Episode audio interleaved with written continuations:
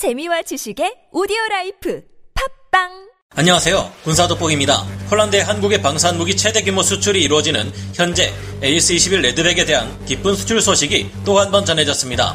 AS-21 레드백은 미국의 차세대 유무인 보병 전투 장갑차 사업인 OMFV에서도 오시코시 디펜스 Y 컨소시엄으로 참여해 AS-21 레드백을 기반으로 하는 OMFV 장갑차 설계를 맡게 되었는데요. 선택적 유인 전투 차량 OMFV는 미 육군의 3,500대에 달하는 M2 Bradley 차량을 대체하는 사업이기에 그 규모가 무려 54조 원에 육박합니다. 또한 AS-21 Redback 보병 전투 장갑차는 2019년 시작된 호주의 Land 400 Phase 3 사업에 참여해 General Dynamics의 Ajax, BAE Systems의 CV90을 제치고 KF41 Lynx와 성능 테스트를 겨루며 최종 선정 단계에 다다르고 있습니다. 이처럼 AS21 Redback 장갑차의 초대박 수출 프로젝트들이 대기하고 있는 가운데 러시아와 국경을 맞대고 있는 노르웨이에서 한국의 AS21 Redback 장갑차와 K239 천무 다연장 로켓까지 수출될 가능성을 포착한 기사가 노르웨이 현지 기계공학 전문지인 Teknisk Ukeblad에서 게재되었습니다. 노르웨이는 현재 K9 Vidar를 운용 중이며 K9 Vidar에 10억 크로네를 추가로 투입하여 성능 개량을 할 예정인데요.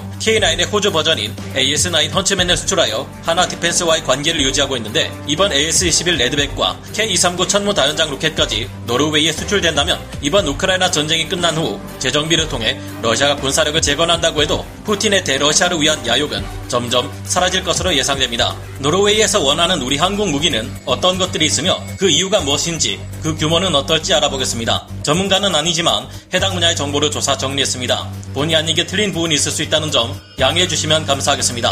호주의 Land 400 Phase 3 사업에 참여해 독일 Rheinmetall사의 KF41 Lynx와의 성능 테스트를 통해 최종 선정을 기다리고 있는 우리나라 한화 Defense의 AS21 Redback 장갑차는 현지에서 KF41 Lynx보다 압도적으로 좋은 평가를 듣고 있는데요. AS21 Redback 장갑차는 현재 보병 전투 장갑차 전력을 총 1,400대까지 확보하려는 폴란드에 무려 670대나 수출될 것이 예상되고 있으며 미국의 차세대 유무인 보병 전투 장갑차 사업인 OMFV에도 도전해 Oshkosh Defense 사와의 컨소시움을 형성해 AS-21 Redback 차체를 기반으로 한 OMFV 장갑차 설계를 시작했습니다. 여기에 이어 이제는 우리 한국의 AS-21 Redback 장갑차와 K239 천무 다연장 로켓이 노르웨이에도 수출될 조짐을 보이고 있다고 합니다. 노르웨이는 2010년대 스웨덴이 만든 보병 전투 장갑차 CV90을 160여 대 도입해 사용해 왔습니다. 그러나 노르웨이 육군은 최근 2020년대에 접어들며 이 CV90 보병 전투 장갑차를 신기술로 성능 개량할 필요성을 느끼고 있었는데요. 그러던 중 러시아의 우크라이나 침공 전쟁이 발발했습니다. 이에 국경을 맞대고 있는 노르웨이에서는 러시아 군사적 위협에 대응해야 할 필요성을 크게 느낀 것으로 보이는데요. 그래서 이에 대한 대안으로 노르웨이가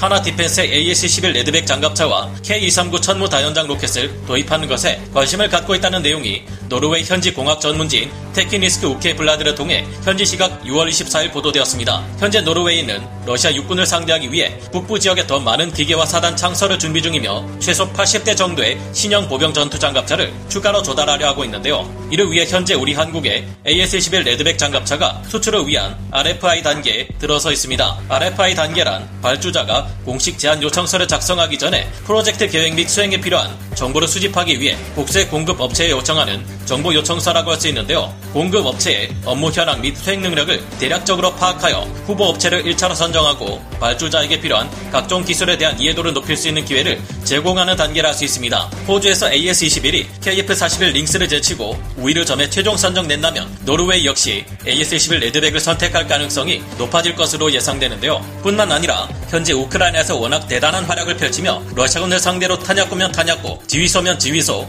포병이면 포병할 것 없이 모조리 박살내고 있는 M142 HIMARS보다 더 뛰어난 K239 천무 다연장 로켓 또한 도입할 의지를 보이고 있습니다. 그리고 우리나라의 한화 Defense는 이 천무 다연장 로켓을 해외 수출하는 데 있어 노르웨이 Kongsberg사의 도움을 받고 있는데요. 한국의 K239 천무 다연장 로켓은 궤도형 다연장 로켓이자 ATACMS 전술 탄도미사일의 발사대로도 사용되는 M270 MLRS 운용 경험을 바탕으로 개발되었습니다. M270 MLRS와 달리 한국의 천무 다연장 로켓은 차륜형으로 개발되었으며 궤도형과 비교해 작전 능력이 크게 떨어지지도 않는 장점을 가지고 있습니다. K239 천무는 M270 MLRS의 운용 경험으로 개발되어 포대 구성 및 운용 체계, 탄종까지 유사한데요. 하지만 새로운 유압식 구동 장치와 디지털 제어 시스템을 적용해서 고각과 방위각에 동시 구동이 가능해지면서 사격 반응 시간이 93초에서 16초로 크게 줄어들었습니다. 게다가 재장전 시간은 약 160초로 M270 MLRS의 재장전 시간인 260초보다 100초 가까이 빠릅니다. K-39 천무 다연장 로켓은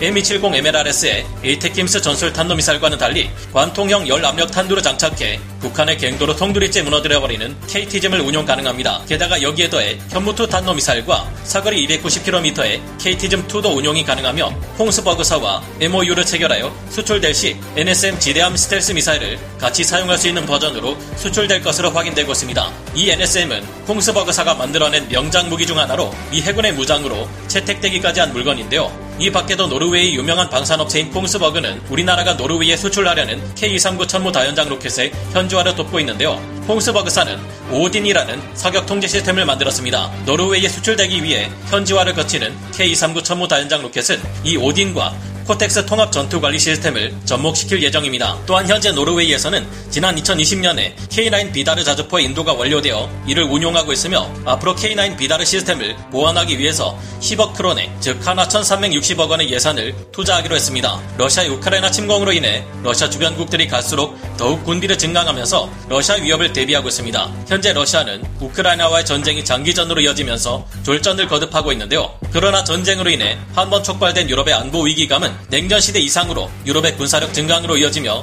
러시아를 더욱 압박하게 될 듯합니다. 이에 따라 앞으로 폴란드뿐만 아니라 더 많은 유럽 국가들이 시급히 전력을 증강시키기 위해 한국의 방산무기 도입을 눈여겨볼 수밖에 없는 상황이 만들어졌습니다. 폴란드를 포함한 유럽 여러 국가들은 지금도 진행 중인 우크라이나 전쟁을 지켜보며 전력 증강을 위해 대규모의 무기 수요가 급격히 증가했는데 그 공급처가 매우 한정적이라는 문제를 가지고 있습니다. 폴란드만 해도 러시아 혈맹인 벨라루스, 러시아령인 칼리닌그라드 주와 국경을 맞대고 있어 나토 측 서방의 최전선에 위치하고 있어 이를 의식하지 않을 수 없는데요. 폴란드가 가장 절실히 원하고 있는 것은 대규모 군사 무기의 생산 능력인데 현재 유럽의 여러 나라들은 수십 년간에 걸친 군축으로 인해 군대의 전투력이 전반적으로 크게 약화되었습니다. 그리고 이런 군축은 곧 방산업체의 산업 능력 저하로 이어져 왔기에 현재 유럽권 어느 나라에도 폴란드가 필요로 하는 대규모 군납 수량을 맞출 공업 역량을 가진 국가가 전혀 존재하지 않는 수준입니다. 이런 상황에 대규모 군을 보유한 것과 동시에 자체 기술력 또한 갖추고 있는 서방권 방산업체들이 존재하는 곳은 미국, 일본, 그리고 우리 대한민국뿐입니다. 하지만 미국은 방산 무기를 판매한다 해도 현지 생산 등의 부분에서 인색한 편이며